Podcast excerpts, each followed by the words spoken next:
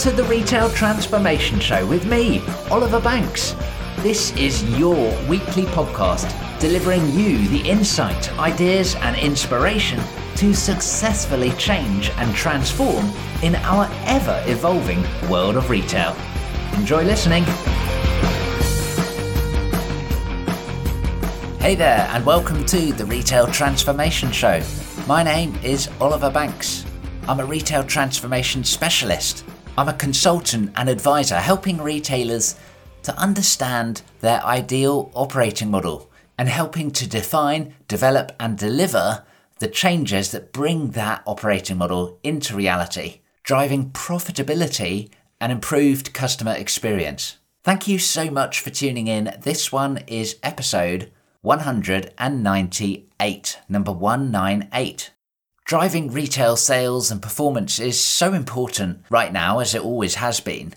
But if there's an opportunity to just squeeze a little bit more out, drive that little bit of extra volume, or perhaps level up the offering and make it more valuable to consumers, then that is, of course, something very tempting to go after. So in today's episode, we're going to be diving into a topic that can help you to stand out in the crowded marketplace, grow customer loyalty, and level up your brand. And so today we are talking about leveraging the power of semiotics and signs and symbols and visual branding. Now, this episode is not just for those marketing and brand experts, but I believe this offers huge opportunities around merchandising, around websites, around online apps, and perhaps the metaverse as well. And to help us understand more, I'm delighted to welcome a true expert onto the show, Doctor Rachel Laws. Rachel is a social psychologist and specialises in the interface between individuals, consumer culture, and brands. And she's one of, if not the leading expert in semiotics in the whole world, which we'll get into in a little bit. She's been doing this for twenty years now and has worked closely with both the Market Research Society, driving both training as well as insight papers and thought leadership. But she's also worked with a number of brands, including Unilever, Procter and Gamble, Kraft, Nike, Diageo, and many more. Doctor Rachel Laws has recently authored a new book called Using Semiotics in Retail, Leverage Consumer Insight to Engage Shoppers and Boost Sales. So it's a fascinating conversation going on here, part tactical, but also I'd encourage you to bring your more expansive brain to this particular conversation as we start to think about the future as well towards the end. The show notes are at obandco dot u k slash one ninety-eight, where you can find out more about semiotics and more about Rachel as well. Plus, don't forget to sign up for the Retail Transformation Briefing to keep your finger firmly on the pulse of everything that is happening in the changing world of retail. It's my free email newsletter. Sign up for the Retail Transformation Briefing at obandco dot u k slash one ninety-eight. So sit back, open your mind, and let's learn about semiotics. Here we go.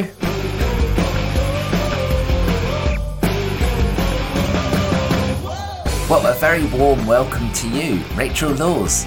Thank you so much for inviting me on your show. Well, it's a pleasure to have you here. I'm really excited to dive into the topic today.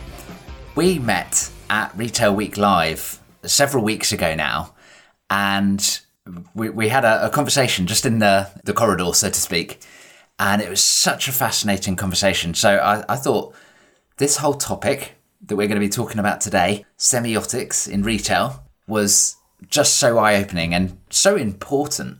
But Rachel, before we dive into the detail, help bring everyone up to speed, because I certainly wasn't familiar with the word semiotics. What are we talking about here? The word semiotics, it's a useful word. It's taken off in market research and then in wider marketing over the last twenty years, to a large extent driven by the U K as well, which is great. And it's the first definition that you'll ever run into if you work in these kinds of industries, is that it is the study of signs and symbols. Okay, so what is a sign or a symbol? Well, it's any small unit of communication that means something. So Coke is red and Pepsi is blue. Yep. And we all can recognise intuitively that those colours add different qualities to the brand.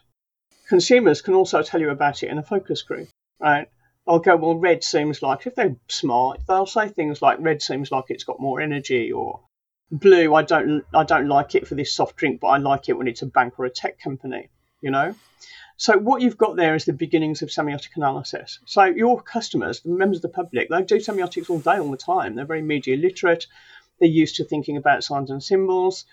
And so they're going around decoding everything in this kind of a way.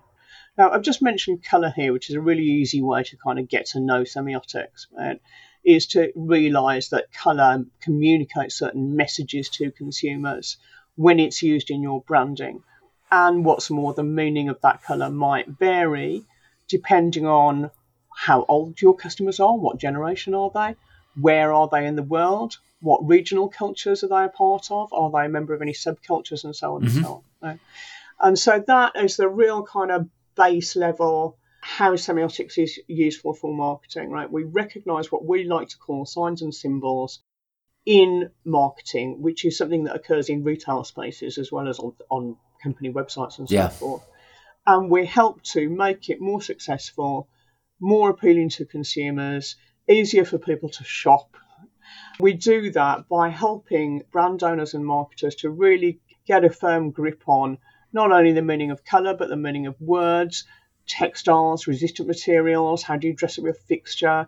Maybe you've got a specific problem to solve, like you want to communicate brand architecture. So at the most basic bottom drawer level of semiotics, this is how it's used. When some clients become very experienced and ambitious, then you can start to do something called top-down semiotics, where you decode the whole of society and explain why why we live in this way now. But that maybe is something we'll get to later in the conversation. Indeed, definitely. And I think it's it's so important because this is all around us as as consumers. This is all around us all of the time. I mean, look at your smartphone. You've got, you know, apps. Each one has got a sign right at the front of it, you know, the app icon itself with a colour as well. And then you go into it, for example, and there's increasingly large volume of symbols and symbology across all of apps and mobile websites, but also full up desktop websites and stores as well. And I'm sure we can all think about times where you've just looked at perhaps an icon or something and you've just thought, what on earth is that? What it, yeah, I'm looking cool. for, I'm looking for, I don't know, guides or settings or whatever. Which one is that? I'm not sure. D V D okay. menus is my personal pet peeve. And Blu-ray that- menus. I can't work out ever what the yeah, symbols definitely. mean. But yeah, that's it's, right. it's a really interesting topic. What's your favourite use of semiotics, Rachel? Your personal favourite? My personal favourite use is it helps me think. I think that all of us as young people and adults have a lot of questions about what's going on in this world, mm-hmm. you know? Like, we kind of need retail, even even though like the culture of younger younger people is generally left-leaning or liberal-leaning, generally speaking, right? And or has been in recent years, right? And so that can mean that a lot of them have a certain amount of anti-capitalist feeling, you know? That so they've got a vision for a better world, but they don't necessarily love large companies, right? Mm. And that Um, presents large companies with a bit of a problem because some of them really are trying to, to honestly like do their bit, you know. And so you've got these interesting situations arise where you've got brands working very hard to convey a certain message that really needs to just land correctly with the consumer in order to, to you know, in order to, to be successful. So these these are these are sort of puzzles that those of us who work in marketing might encounter every day. Um, it, more generally, we can see that um, there's unresolved puzzles in um in the culture we have now in the West. Like, for example, culture wars are a thing now and have been for a few years. You know, these are these are uh, interesting puzzles. Like, why is this happening now? Is a question that is on my mind all the time. So, for me, my personal favourite applications of semiotics are that kind of thing. That the kind of magic of semiotics is that when you think about these questions very deeply, you can make connections between that and whether to colour your soft drink red or blue. And now we're in business. Yep.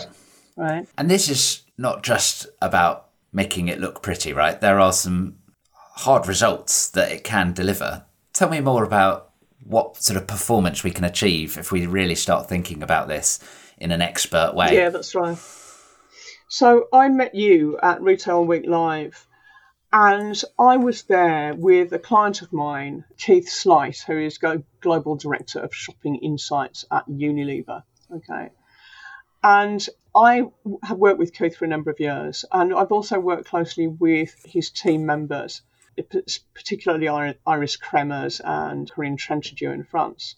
So these people, between them, have been responsible for developing a um, tool, which is an app. It's an in-house tool at Unilever, and they call it Shopper Eyes. Okay, and Keith was at Retail Week Live talking about the Shopper Eyes app. Right? And what they put in this Shopper Eyes app is essentially a kind of fancy interactive checklist, right, for brand managers and people at Unilever who liaise with retail and that kind of stuff. Right? So you go through this app and it gives you all these examples of best practice of what you should be doing, right, with your merchandising and your category management and the whole shebang, mm. right, packaging and the whole bit, you know. They found that this was, the use of this app was producing an uplift of sales of around about five percent. Okay? This is a conservative estimate, I think, from as Keith said. Mm-hmm. Right? But they then they found that when they used principles from semiotics, which they get, got from me, that that success rate doubles. So their Shopper Eyes app can pro- produ- now produces a ten percent uplift in, Keith said, easily, like, easily an eight to ten percent uplift. Wow.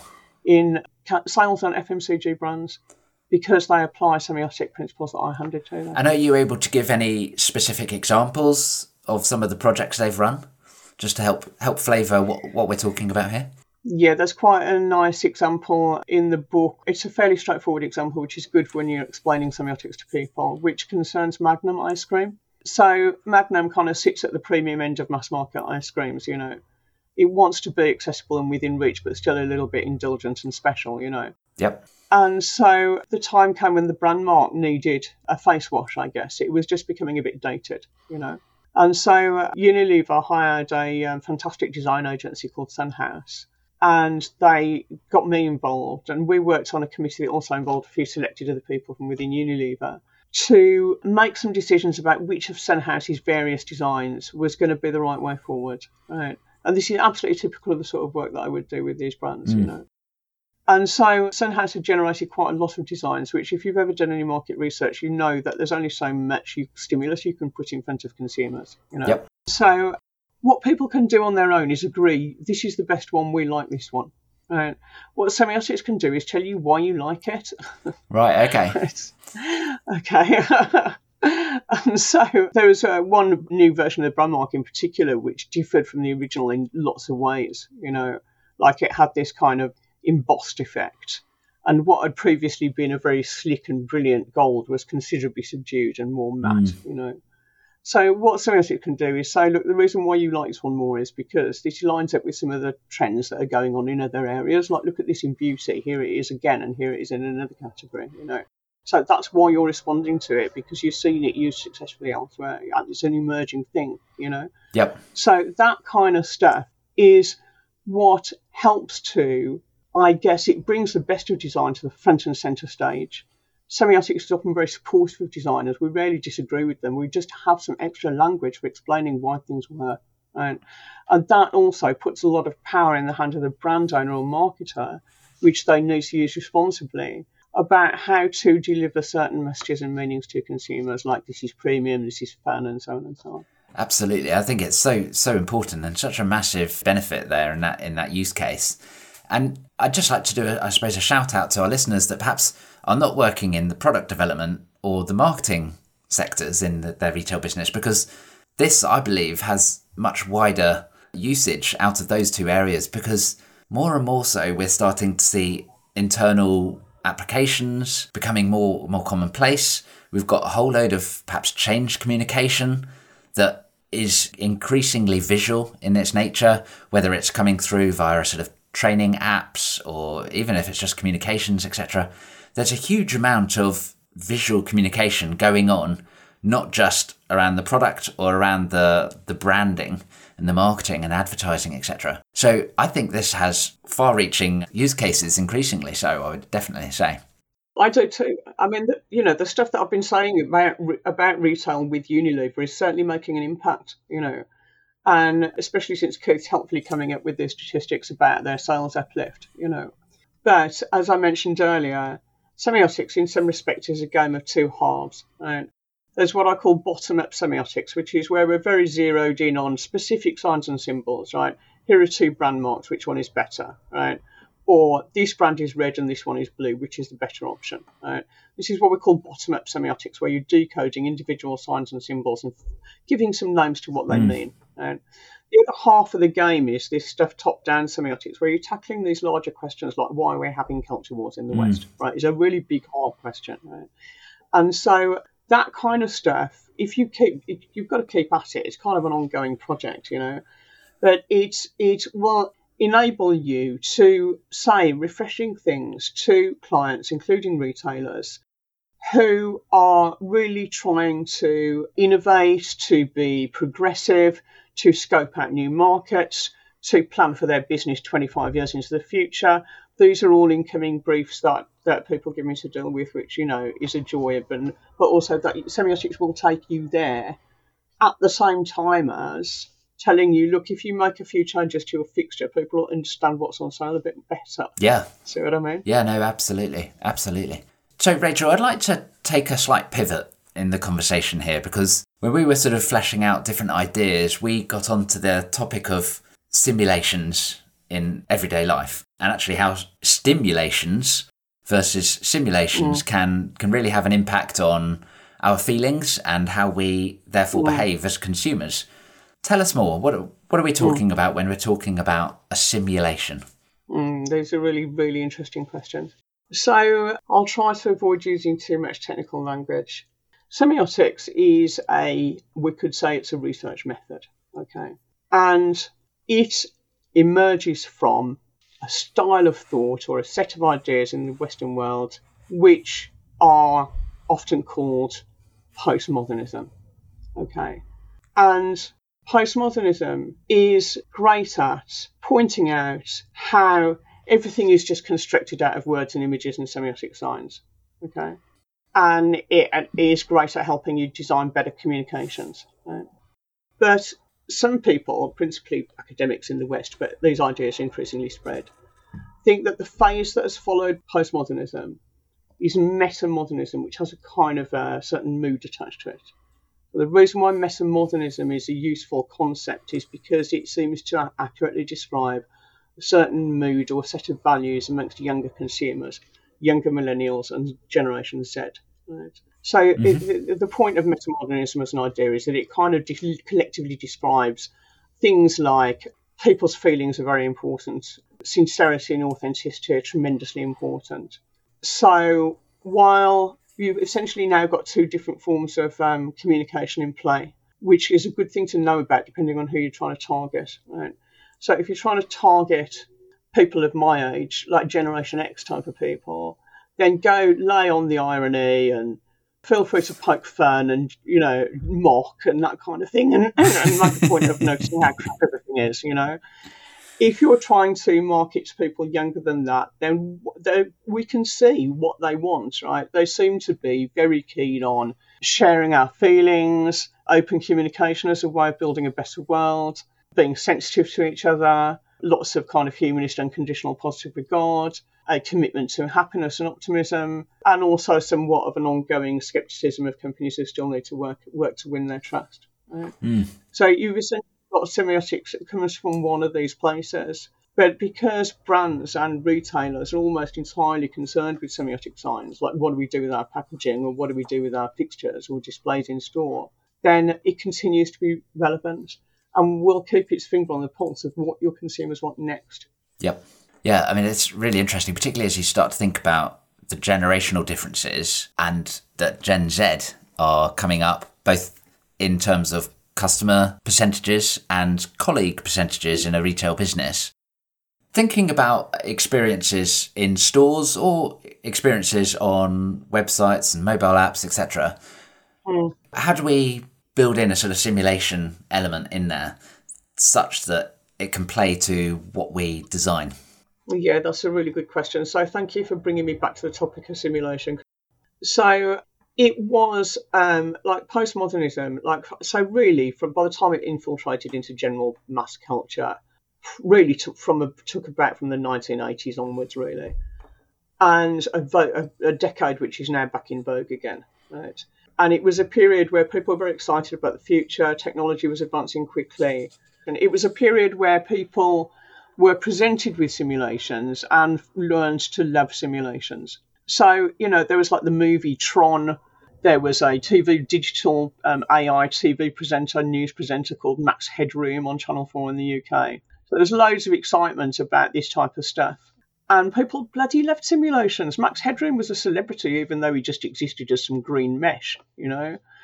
And that has persisted for a long time. And you can see examples of it everywhere. For example, um, there's some discussion in the book I just wrote on retail about why... Um, visitors to places like Disney prefer animatronic animals to real animals because animatronic ones are more interesting is the short answer. They just do more things, you know. So there is this prevailing behaviour amongst consumers where if they're offered a choice between a real thing and a simulated thing, they'll pick the simulated one because the simulated one is cleaner, brighter, more fun, does more things, represents the future and so on and so on. Right? But also, if we're looking at younger consumers, we know that they have different values than their parents and older siblings, and that they really value transparency, sincerity, directness, honesty, openness to communication. And none of those things line up fantastically well with, ooh, simulation and, you know, pointing out how things are not what they mm. appear. You see what I mean?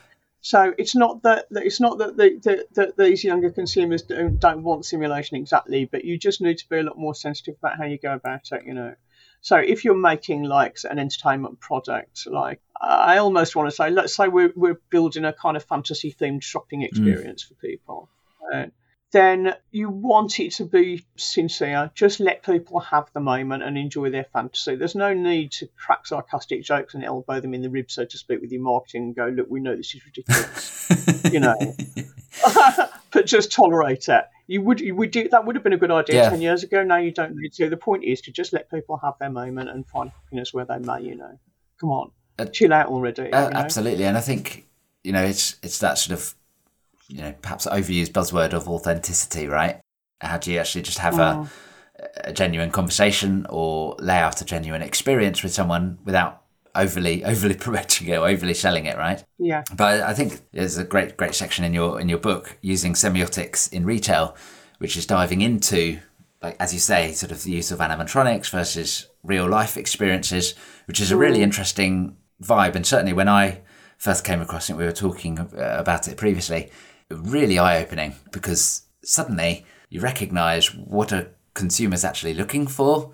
It's the it's the the, the memory it's and so the experience rather than perhaps the, the thing itself. Do you know what? I just want to like say a few words about parasocial relationships because I think it's really, really interesting. So as well as being a professional semiologist, blah, blah, book business and academic achievements, I'm also a lifelong video gamer, as you know. I've played video games for thirty-five years. And during that time, I've had re- occasion to sort of contemplate what people are doing when they play games and what they're getting out of it. Mm. And um, it seems like I keep up with the research as well about in, into gaming. And it, a huge part, like people who don't play games think that gaming is all about shoot, going around shooting things because they're only familiar with Call of Duty or whatever it is. But if you look at what the, the myriad ways that people play games, they're showing you what they really want, which is to craft and weave their own stories, tell stories that they invented. They want to explore identities using characters and avatars.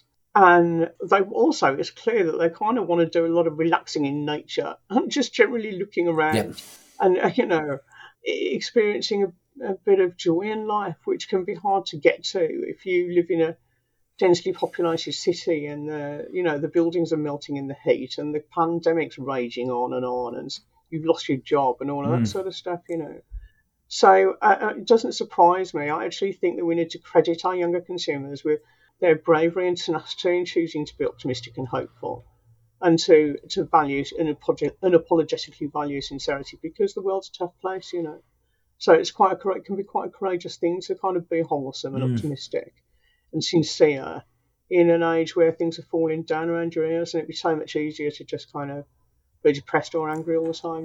I think that's one thing that the kind of younger generations are really doing well at the moment, and we could do with keeping that in mind if we want to set, create things like nice shopping experiences for them. Yeah, absolutely. I think that's a really interesting thought, because it's almost, it's active escapism, right? You are saying, I want to put myself in someone else's shoes, digitally yeah. speaking, of course, and go on and do something that I wouldn't ever normally do in my normal, arguably mundane life, right? Yeah. And I think yeah. the more that, As, as retailers, we can help consumers to perhaps escape, particularly over the coming years where it's going to be increasingly mm. tough from multiple angles, financial, you know, climate change is raging on, COVID, et cetera, et cetera.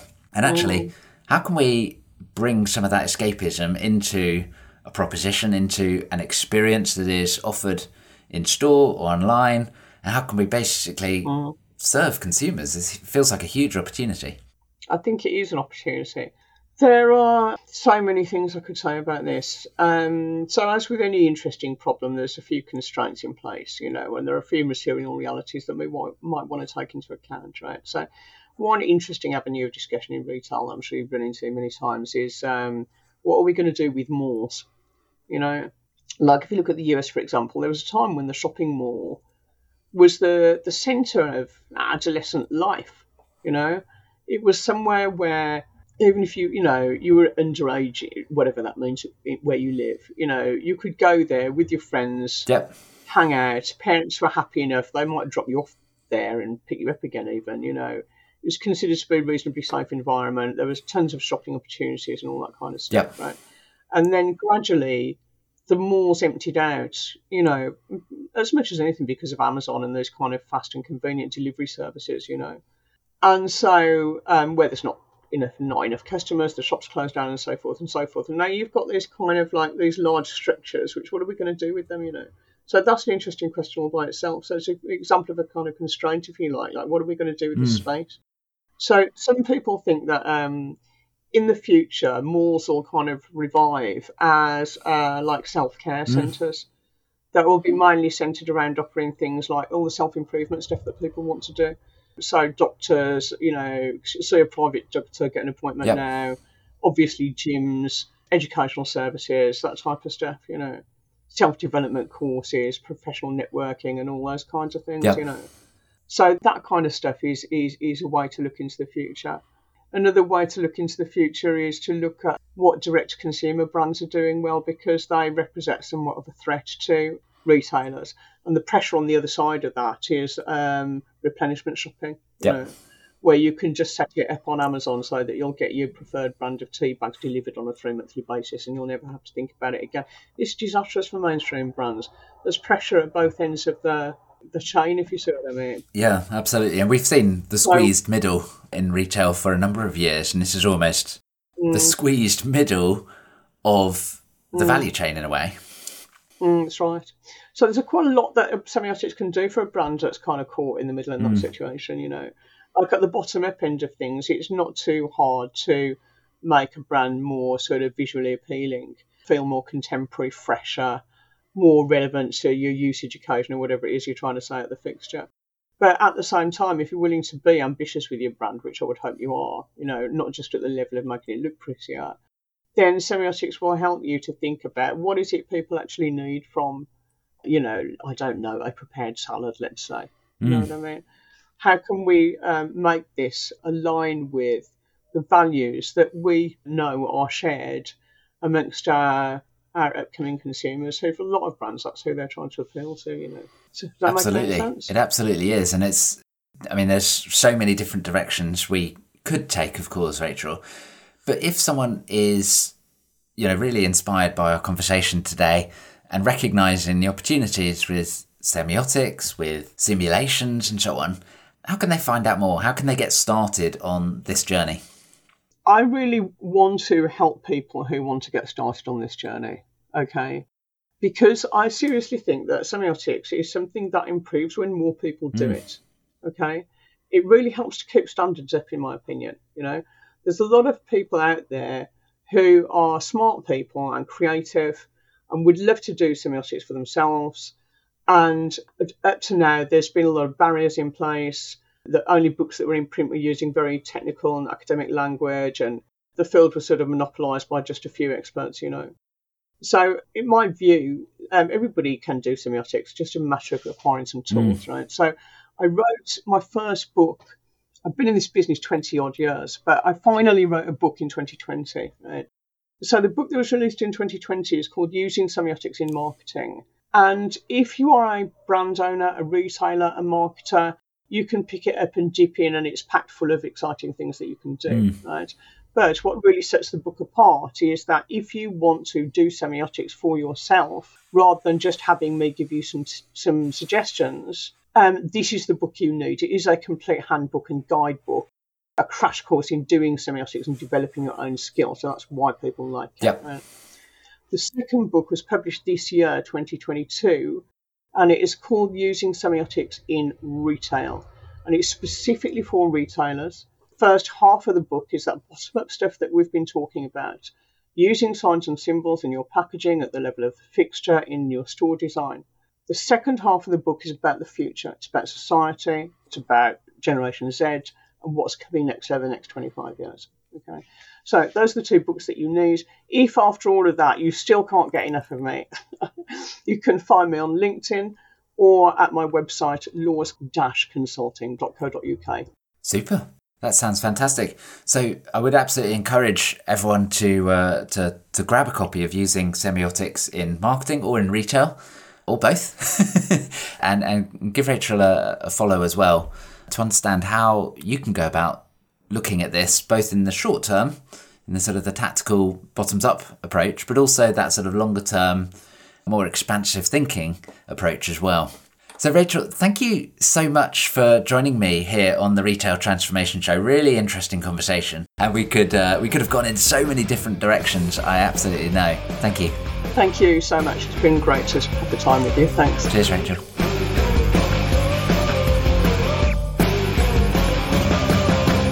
So a very intriguing conversation there with Doctor Rachel Laws.